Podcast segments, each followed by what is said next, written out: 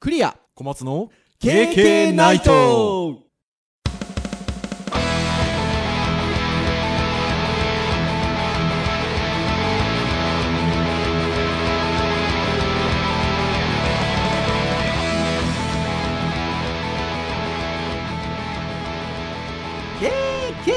ナイトいいよーはいということで第400回の配信でございます皆さんありがとうございますありがとうございますはいということでアニバーサリー会ということでお届けをいたしますのはクリアとはい小松ですはどうぞよろしくお願いいたしますいよろしくお願いしますいやー小松先生400回ですよねいつもより波形がもう 高いこと高いこととんでもないことになっておりますけれどもいやーあのーいつもこのアニバーサリー会の時には申し上げておりますが、まあ、週1回で、えっと、配信をしておりますので、まあ、大体50回ぐらいなんですよね大きな目安としてね1年間でねそうですね50ちょいぐらいですねははいいっていう感じなのでまあ1年にまあほぼほぼ50回ずつこうアニバーサリー会が来る感じかなというところなんですが、はいえーまあ、昨年の6月に350回の回を迎えてそこから1年間積み上げてまいりまして、えー本日400回の配信ということでございますよいやーもうちょっとするとねだから8周年丸8周年が来るんですよねそうですね9月で丸8周年ですねはーい、いやー、あの、いつもこのアニバーサリー会とか周年会の時には申し上げてますが、こんなに続くとは、あの、よもや始めた時には思ってなかったですよね。まあそうですねもう何回目になるんでしょうって感じですねが、 そうですねえいやー本当にあのもともとはポッドキャストの前には、えーまあ、動画のメディアスタイルであの配信をしていた KK ナイトということではいまあ少しちょっとこう今みたいにね YouTube でバンバンねいろんな方が配信してるような時代でもなかったですもんねまあその当時はねどうですかね走り始めまあそうですね8年9年前だからまあ今と比べたら、まあ、少ないかねえ、しかもそれをあの収録ではなくてどっちかっていうとライブ配信でやろうみたいなところがあったのではいなのでちょっとなかなかちょっとあの定期的に配信するのが難しい状況っていうのが生まれましてですのでちょっとだけお休みした後にじゃあポッドキャストでということでスタートしたのが2015年ということでございましてはい2015年の9月ですね。はい。ということでございますので、そこから回を積み重ねてきて、400回ということでございますよ。でもなんか途中から麻痺してるんですよねなんかねえ回数も400ねっていう なんか前回とあんまり変わってないんですよねもうでも、いよいよ1000回が、あの、全然こう見えなく、見えない感じじゃなくなりましたね。まあそうですね我々の、まあ、仕事か健康かどっちかがやられない限りは基本的には続けるんじゃないかなと、ねえですので、まあ、先ほども言った通り1年大体50回ぐらいということでいうと1000回っつったらもう10年ですからねまあそうですね約10年まあまあちょっとねえ多分523回でなるとまあまあ半年ぐらい前倒しになるかもしれないですけどね、はーい、えーそんなアニバーサリー会でございますじゃあそんなアニバーサリー会何をやるのかということなんですがもうあれですよ感謝を持っていつものやつをねタイトル言いましたねやるわけですよ。はい、ということで、いきますよ。はいクイズ !KK ナイトいつものやつですねはい、ということでございます。まあ、400回を迎えてということでございますので、まあ、あの、この1年ということではなく、400回で いろんなことがございましたが、まあ、その中から KK が3問ずつぐらいですかね。そうですね大体はいクイズを作りまして、えーお互いに答えるとこれはあのーいいおっさんがですね2人してクイズを出し合ってキャッキャキャッキャ言っているところを楽しんでもらうという側面もございますがはいクイズというスタイルを取ることによってああそんな回があったのねじゃあ聞いてみようかしらというねそういう意味合いも含まれとるわけでございますよ。まあ大いなる番宣ですよ番宣はい、大いなる番宣でございますので、 ぜひ皆さんね、400回記念のね、大いなる番宣に皆様お付き合いいただき、あ、そんな回もあったのね、ということをですね、振り返っていただければなというところでございます。それでは、どっちから出そうかなというところなんですが、私どもじゃんけんで決めますので、勝った方からということで、じゃんけんをいたしましょう。じゃあ、行きましょう。最初はグー。じゃんけんぽんあ負けてしまいました勝ちましたよはーいということでじゃあ小松先生から先行ということでよろしくお願いいたしますちなみに3問ずつ出し合うんですが小松先生はね割とこうね余裕を持って多分いくつか問題作ってくださってると思うんですけど僕3つしか作っておりませんのではいもう小松先生とかぶっちゃった日にはもうごめんなさいよということでございますはいはい。それでは、小松先生、第1問、お願いいたします。はいではいきます問題はい。はいえー、第349回349回。やる気がなくなる呪いの言葉という回でですね、はい。えー親がですね勉強するとやる気がなくなるなぜ逆効果なのかというですね、えーあ記事親をが見勉なが強しらろ、です勉ね強しろって言うと、逆余効計や果る気がなくなると。はいまあ、そのですね、記事がですねありまして、うんでその中でですねうん。束縛されることを嫌い、えーうんまあ、自由であることをですね望む、うんまあ、とというのがそのあるんですね本質的なところで、うんうんうん。それをですね記事の中で何理論と紹介されてるでしょうかとはいへー3択でございます 用意いたしすましたごい。優しい。僕三択、あの、選ぶやつじゃないですよ。もう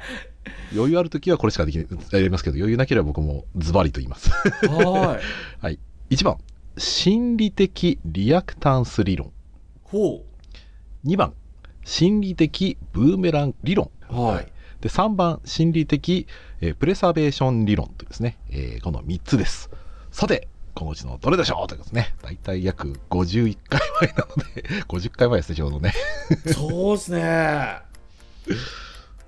あこの辺りはうまいですね。349回なわけですよ。ということはその次の週にこのアニバーサリー会をやってるわけですよ。はいそうするとこの辺の記憶ってのが曖昧なわけですよ。近そうで。そうですそう当日これ問題出してないですけどはい3つ選択肢を挙げてくださっていてとても小松先生優しいなと思っていると。はそいして勉強しろ勉強しろと親が言うことによって逆にやる気がなくなる逆効果っていうことで言うと言葉だけを取れば2番の心理的ブーメラン理論っていうのはブーメランで返ってきてるわけですからはい、 2番っていきがちなんですけどはい、それはそういう状況を鑑みて小松先生がこのキーワードを作ったんではなかろうかという想像をするとはい、僕がこの記憶がないというのは多分あんまりキャッチーな言葉ではない1番か3番なんですよ。でそこまではなんとなく想像ができるんですけどどっちの言葉を聞いた記憶があるかなっていうことで言えば1番の心理的リアクタンス理論じゃなかろうかとファイナルアンサーわかんないので、 一番の心理的リアクタンス理論でお願いいたします。はい答えは正解ですおーやった1番ですねはいし心理的リアクタンス理論というものですはいえーまあ、今リンクのページつけてますね、まあありがとうございますいます。実はこの問題の中に出てくる 3, 3つとも、えーこの中に出てくる言葉をちょっとうまく使ってますあえーでも言葉は出てきてるんだ。あのねブーメラン効果とあと心理的リアクタンス理論と自己防衛本能って言葉があるんですけど自己防衛をちょっと英語にして、 プレサベーションっていうはあだからまあどれも実はあの文中にはちょっと出てきてる話 出てきてるニュアンスの言葉だってことですね、なんで、まあ、ちょっと読んでいくとちょっと少しずつ関係性はあるのでだからさっきおっしゃったように実は関係性はあるんですよ。 なるほどなるほどなるほどそういうことかはい、まあ一応これは僕らもね子供の頃あったよねなんだっけなみたいななんでしたっけねって話で、はいまあ、それをちゃんと理屈を持ってあのその答えてる記事があってえーっていうのをまあ我々これ本当そうなんですよねよくありましたよねなんか勉強しろ勉強しろみたいなこと言われると逆にやる気が失せていくっていうはいこれはでもねあのこのいわゆる心理的リアクタンス理論っていうところなんですけど、まあ、要は主役が親になっちゃってんですよねうんはい勉強しろ勉強しろってこれでもやるべきは子供なのでっていうところが必要であるとはいいうところなんですよねそうであの結局その勉強しなさいっていうのは結局まあ自由を奪うっていう風にね本能的に捉えられちゃうっていう話をですね、まあ、このポッドキャストの中ではまあちょっと紹介をはいしているので、まあはいそこら辺の我々のおしゃべりとともに、まあ、ちょっと聞いてもらうと面白い回かなと思って。いやはいほんとそうです ね割とこういうあの教育会ですよねこれ多分ねそうですね、はい。教育会だと思うんですけど教育会はあのいろんな言葉に関するお話をしたりとかってするケースも多いんですけど、はいまあこれ自体はねあの心理的リアクタンス理論っていうのは、まあ、いわゆるその中での言葉っていうことではあるんですがこのねなんで親に勉強しろって言われたらこうなんていうんですか逆にやる気がなくなるのかなみたいなことをこうなんか論理立てでお話をしていくようなこのような種類の回はあの私たちもあの撮り終わった後に面白かったね話もしますし、そうですなんかねどんな人がいあの SNS なんかでシェアした時にいいねつけてくれるのかななんていうのが気になる回になりますよねいつもね教育会ってねそうですね。うんですのでもしぜひあの聞いてらっしゃらないこの回聞いてらっしゃらないという方がいらっしゃったらですね第349回ぜひ聞いていただければう、なんとい宣伝が。うふうに思いますはい。はーい、ということで、1問問目でございました。よかった、正解。では、じゃあ私の方から次行きましょう。あのー、KK ナイトポッドキャストは、あの大きく3つのカテゴリーで回してるんですよ。はい今、小松先生が出してくださった教育会。あとは、私ども言うてもウェブの先生でございますので、えー、ウェブ関連に関するお話。そして、えーハードガジェットなどが私ども好きですのでそれらに関するお話をしているんですけど今小松先生教育に関するものを出してくださったので僕実はね、そのカテゴリーから1個ずつクイズ作ったんですよおー、なるほど。ですので小松先生今教育会来てくれたんで僕教育会行きますはい。はいでは私からの問題です第373回表情筋とパノプティコンでは豊経済オンラインの表情分析家が提言オンライン会議の NG 行為3選という記事を取り上げてまあオンライン授業に関してのお話なんかっていうのを2人で展開をしてまいりましたはい。その NG 行為3選とは、一つは見出しにもなっているパノプティコン。うん。そしてもう一つは独演会。うんさて、あと一つは何でしょうかというのがクイズでございます。はい。あのね、この回はね、僕ね、はいパノプティコンはね、インパクトあるので、パノプティコンは覚えてるんですよおパノプティコン覚えてるんですかパノプティコンってその、あれなんですよ、監視がすごく効率素的にできる、あ晴らしの、い独房の話してるんです実よはね最初このクイズ作った時はパノプティコンを問題にしようと思ったん ですでもタイトルにパノプティコン入っちゃってるから問題出しにくいなと思ってはいはいはいはいはいまさに今でも小松先生おっしゃった通りなんです。パノプティコンというのは、まあ、監視のシステムなんですよね。はいはいはいはいはい。昔の監視のシステムで、円形に独房が配置されていて、中央に監視塔があるっていう状態で。はいはいははいい。はいでなんだっけ独演会はねよくわかりますよねはいもうバーってしゃ一人が喋っちゃうっていう。一応ねタイトルにね表情筋ってつけてるんですよで表情筋とパノプティコンって話をしているので言うと この3つの中で表情筋の話んあるはずなんですよ鋭い 多分ね無表情かなんかがね NG だった気がすんだよなファイナルアンサーですかちょっとね言い回し方がねわかんないですけどまあまあそれに類することでしょうはい、えー、無表情ではいはい。では、正解をお伝えいたします。正解は、これ小松先生、正解で大丈夫です。これおー地蔵なんですよ。ああ地蔵なるほどね素晴らしいです ね。まあだから無表情っていうことですよ。つまりは。はいはいはいははいい。地蔵でござい ます。はい。地蔵今ね東洋経済オンラインの、あーこのねその時の記事をあのちょっと URL 小松先生に送ったんですけれどもはいページがね何ページかに分かれておりまして3ページ目ぐらいにね出ておりますはい地蔵ということでございましたこの画像はなんかあれですね覚えてますねなんかはーいあ、えー、2ページ目ですね2ページ目に地蔵来てますねはいこれはでもなかなかオンラインミーティングまあ私どもの場合にはオンライン授業っていう感じになるかなというふうに思うんですけど、まあなかなかに難しいですよね無表情まあそもそもカメラをオンしてくれるか、えーオフのままかっていう話もありますけどなかなかこう表情がないっていうところで言うと難しいところがありますね。うーんそうですねまあちょっとね僕らからしてみると、まあ、ある意味なんだろうなそもそももう顔が見えない状態でなんか動画の収録したりとかね、うんあのまあその授業やったりはしてはいるので、うん、あの自分がやる分にはその相手を想像することでなんとかやる力はあるので、うん、まあ割と今回はそのなんですかねあの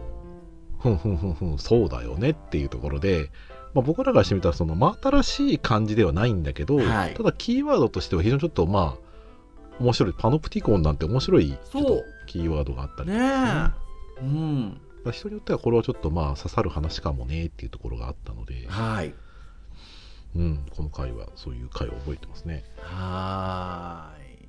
まあね、割と3つ目の独演会なんつうのはね、まあ場合によってはね、私、おしゃべり好きなんで、バーってね、喋ってしまいがちになるかもしれないですけれどもね、そこをしっかりこう気をつけつつです ね、進めていけるといいかなっていうふうにね、思ったりするわけでございますよ。はい、はい、まあね今だいぶコロナ禍が、あのー和らいできたっていうところもございますがとはいえとはいえ、まあ、こういったオンラインを使ったコミ,、えーコミュニケーションというのはもうねあの一つ手段として定着をしましたのでなくなるってことはないのかなっていう気がしますんでね、はいまあ、ぜひぜひ、あのーこの記事もそうですし、えー表情筋とパノプティコーンはい、えーぜひぜひお聞きいただければなと、はい、いうところで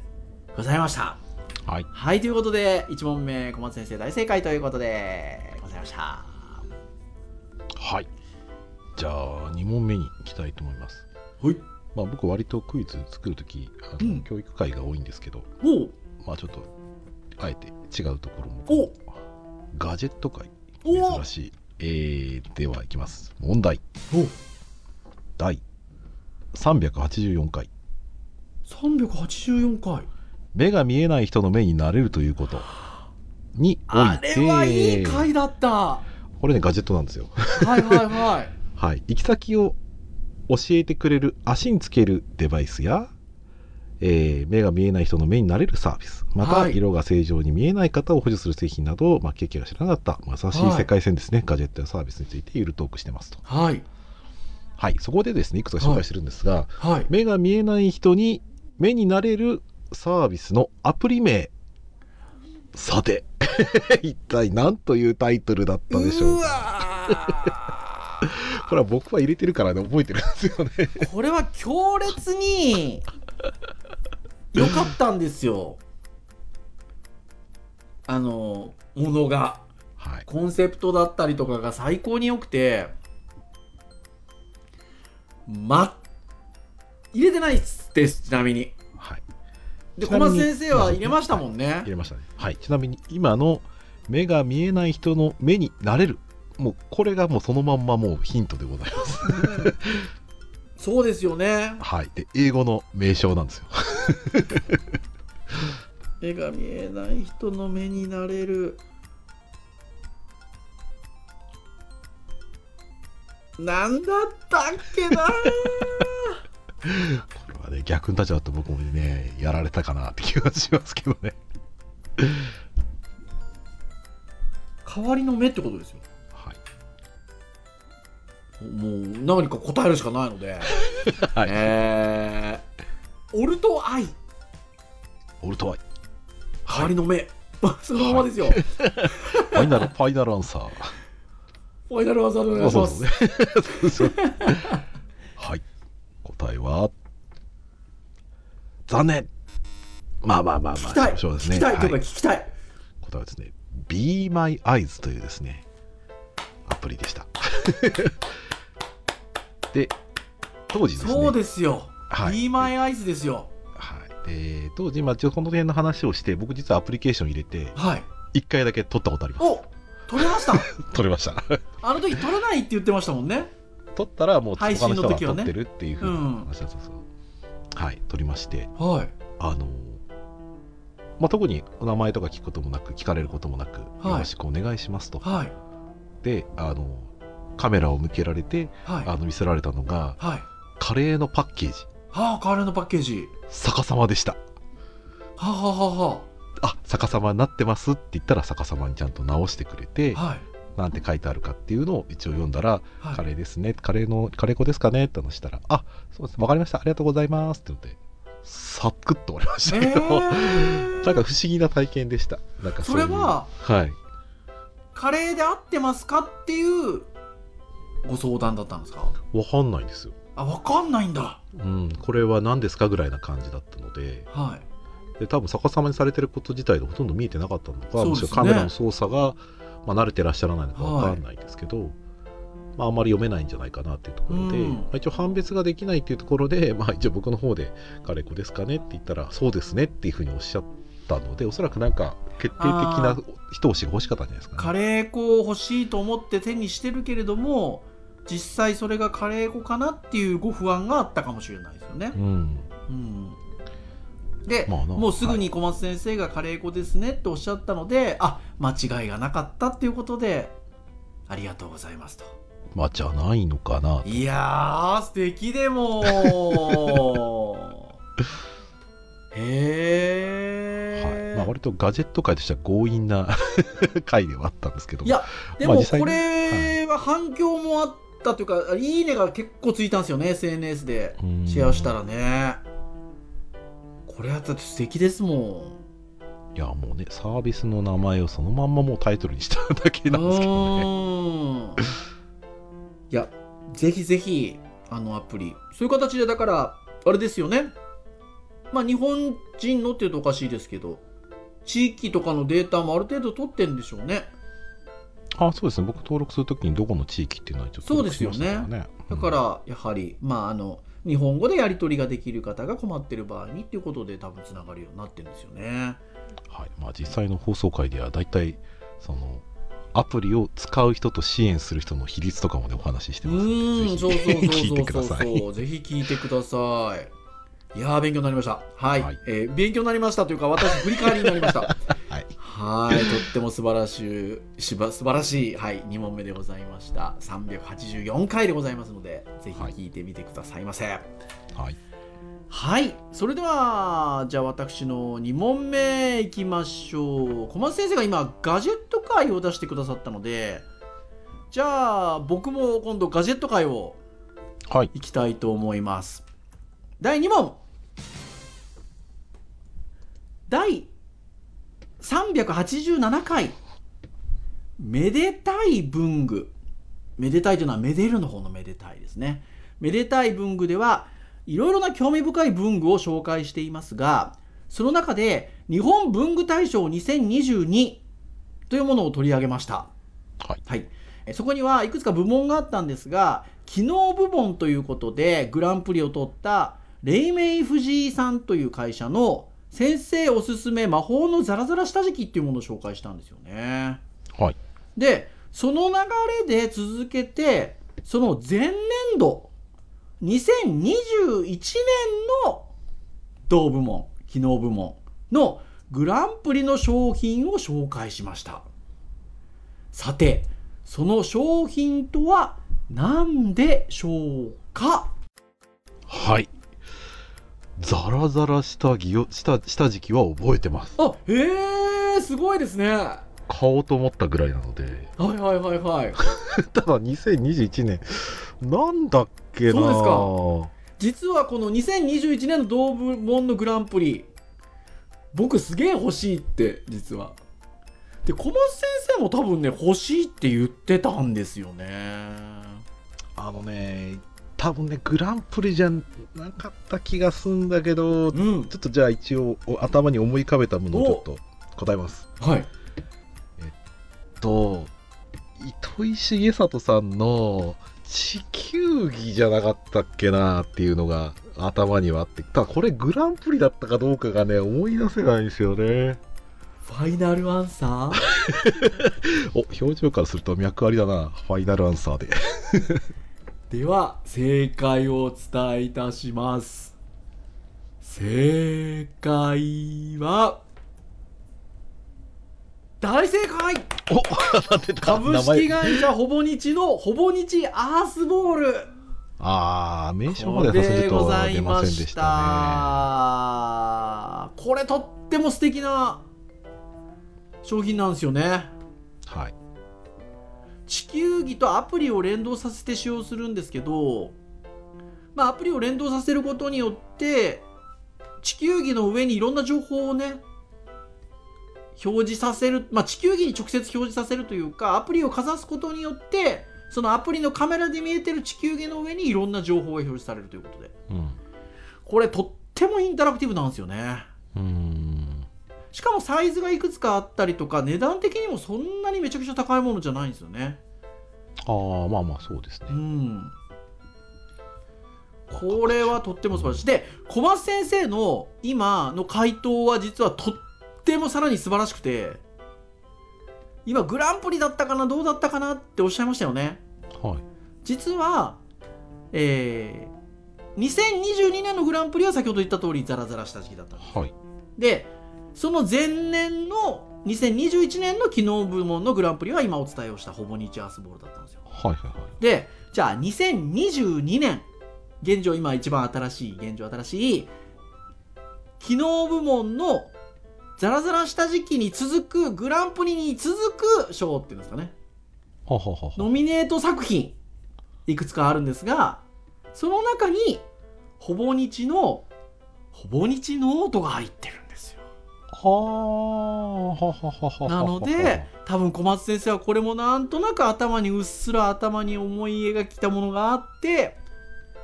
あれグランプリだったかなどうだったかなそうなんです最新の2022は 同じほぼ日のほぼ日の音は、まあ、部門賞でございましてでもその前年はグランプリを取っているということでそういう意味で言うとほぼ日さんやっぱすごいですね。いやー、そうですね。大西さんはすごいですうね。ーうんん、記事もやっぱり素敵な記事多いですし。 はーい。やっぱそれは、まあ、いつまりは糸井さんの魅力なんですかね。まあ、それもそうじゃないですかうーね。ん。発信力はすごいなと思いますよ。いや、ほんとそうですね。ちなみにあの私ども結構あの長年やってる中で文具を取り上げる機会っていうのがハードガジェット界ではありましてただこれを見つけちゃったわけですよこの第387回にこの日本文具大賞見つけちゃいましたんで多分ねもうちょっとしたら2023が発表されるはずなんでそうですね。まあいいネタができたねということ でございますので、まあ、はい2023が発表された暁にはまたそれをテーマにお話をしたいなというふうに思いますが、まあ、ぜひぜひあの振り返りというところでこの第387回めでたい文具の回ですね聞いていただけるとその他にもねいくつかあの文具のサブスクリプションのお話したりとかですねああいろいろしてるんですよね。はい、とってもあの楽しく聞いていただける回じゃなかろうかなっていうふうに思いますので、はい、はい。聞いてみていただければなというところでございました。はい。ということで、2問目大正解ということでございます。では、小松先生、最後の問題、3問目をお願いいたします。はい。では、す3問目いきましょう。問題。はい。第352回。ほ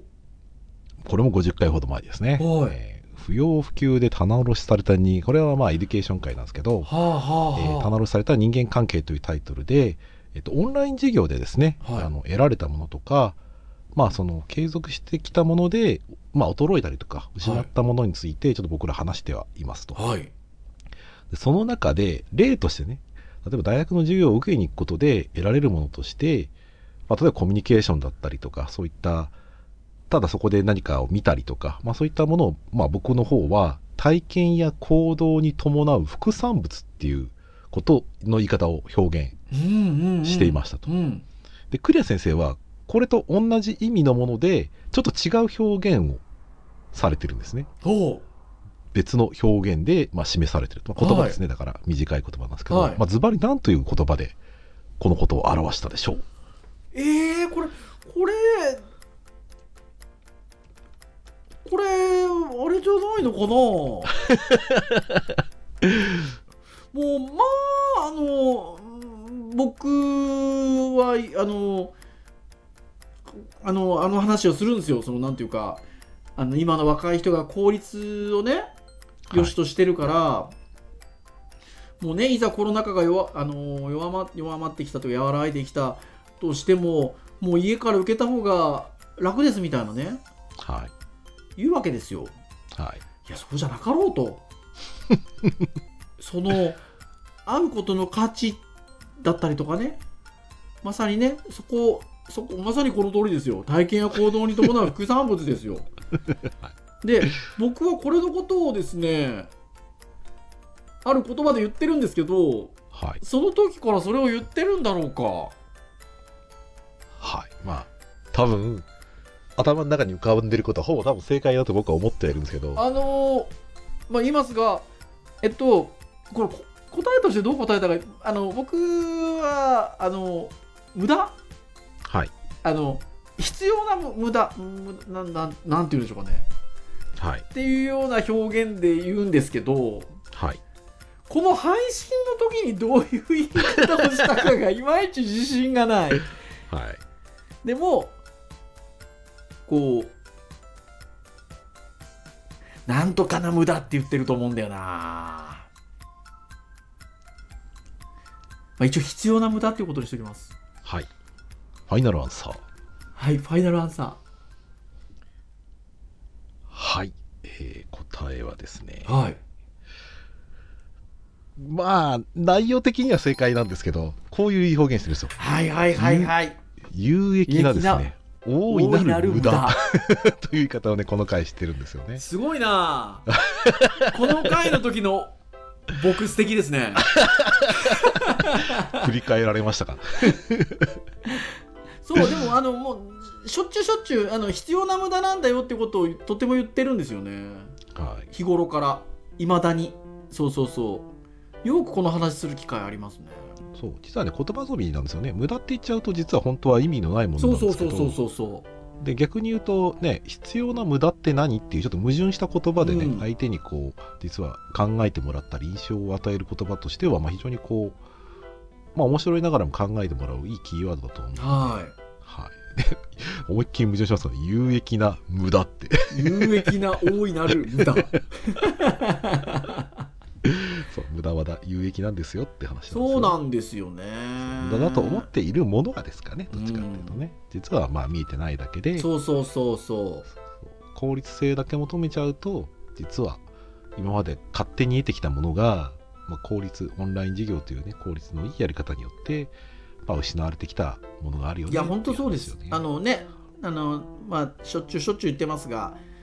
オンラインってねあの目的のために接続をするのではい目的が終わると切れちゃうんですよねはいこれが本当にあのいろんな副産物まさに小松先生おっしゃってる体験や行動に伴う副産物が起きづらいんですよね、まあ、だから例えば雑談とかもねうんあの会ってっていうことよりは圧倒的に少ないですもんねそうですねうん少ないですねだからそこがねそう対面授業で最近やってるとですねこれブレイクアウトルームもしくは普通のやつでやったら人によっては超退屈だったりこうはいはいはいはい暇だろうなって感じる瞬間は多々ありますけど、うんただやっぱり僕がその学生を指導してる時に他の人たちに作業をさせてると周りはね周りの人がやっぱりねそのやってるっていうことに刺激を受けたりしているので、はいそうだから動画でやってるとあの与える雰囲気は進め方はもう全然違うなって感じはやっぱりしていて、でそれはやっぱりまあ両方やってるからはいわかるんだろうなっていうところで、まあ、この頃はまだコロナちょっとねまだ開けるちょびっと前ぐら前いぐではらあいるでんしたもですんけどねうん、でもまあほ徐々にあのそういったことができるちょっと手前の時の話、そうそうそうそううそうそう逆にだからねあのちょっとこう出るっていうことに今度抵抗がある人たちっていうのが出てきてますよねみたいな話をねこの頃はねしてましたよね、 僕のところの教えてたゼミ生とかもちょっとそういったことをねテーマに卒生とかあそうそうそうそうそうそうそうそうそうそうでコロナ開けるっていうので僕の作ったものがみたいなこううなんかねーん話とかもしてましたけどねいや大事だよって話はいしてやました大事なんですよ本当に大事ぜひ皆さんこの回聞いてくださいはいまあ、ちょっとあえてそのねまだ開ける前のちょっと話として聞いてもらう今ね出はじ皆さん出始めてる今だからこそ聞いていただけるとはい嬉しいなっていうふうに思いますはいはいということでまあまあ大体当たったかなというところ ではいありがとうございます振り返りにぜひじゃあ最後3問目これ僕ね1問目に出そうかなと思ってたのでとっても軽いやつなんですよはいなんでサクッとはいはい、いきたいと思いますウェブ会でございますはいはいはいはいウェブ会からの問題なんですがちょっとねまあ教育会っぽくもあるんですよねウェブ会なんですけどほうはい第356回「よきまる門左衛門はいはいはいではいはい Z 世代の若者 Z 世代の若者が使っているさまざまな言葉を紹介しているんですがその中で紹介している「面ぶれ」はいはいいいとはどのような意味でしょうかというのが3問目でございますはいあこれ分かってるっぽいぞうーんなんかねよきまる門左衛門がねなんかよよいいよいいよっていう感じの雰囲気の言葉だったよなっていうのがあって、メンブレはねなんかね覚えてますねおまあいわゆるなんかこうね頭おかしいをこうあたおかと言ってるようなところで、まあお省略系ですよねこれねそうですちなみにアタオカもこの時紹介してますそうもっと難しいのあったと思うんですけど、えっとこれはですね、はいあの覚えてますじゃあ答えます、はいどうぞメンブレはですねメンタルブレイクの略称ですファイナルアンサーですかはいファイナルアンサーで正解はメンタルブレイクの略でございますはい正いや解違ったら超恥ずかしかっ た今はいまあアットダイムさんのね、えっと記事をもとに実はあのこの会話をお話をしているんですけれども、えーいくつかの言葉が出てくる中でメンブレはいメンタルブレイクということですねまあ精神崩壊するほど辛い出来事が起きた時やへこんでいる状況などを表す言葉ということで使用例としては彼女に浮気されてメンブレなんだが友達がメンブレしてるから話聞いてくるみたいな感じで使うということでございますよ。これ僕はね配信の時にはねこの「メンブレ」ってある言葉があるんですよって小松先生から逆に問いかけをされて「えあのお顔みたいなことですよねっていうあのイケメンとかの面お顔がブレてるっていうことでしょみたいなね実は話やり取りをしてるんですよはいはいはい。そんなこともあったんで逆に出したいなと思って問題をうん出したんですけどしっかり覚えてくださっていたとはい。はいいうことでございましたまあ多分ですね、うん今年の1年間50回通す中で何回かですね、その言葉に対してだとコミュニケーションに関する話を何回かしていて、僕はこん今年こん今回のね50回の中で割とその、おっさん構文であったりとかね、はいそのなぜそのコミュニケーションする上でおっさん構文が嫌われてたりとかう、んまあなんでかなって話をやっぱり通し何回かしたので、うんまあ、自分の中で割と結構ストンと落ちるものが今年はあってですね。おはい、ーあのそもそもそのそれぞれの世代での、まあ、通常に使ってるコミュニケーションで使ってる言語だったりとか背景が違うっていうのがあるので、うんまあ、僕らがその大事だと思っているものが、まあ、そもそも今の時代になかったりとか、うんまあ、そういうのをねあの話をしてるので、まあ、そういう意味だとこういうふうなその言葉っていうものも一つそういったところにつながってくるよなっていうのをちょっと今思い出しながら。いやー話を聞本いて当ましたねそうですね、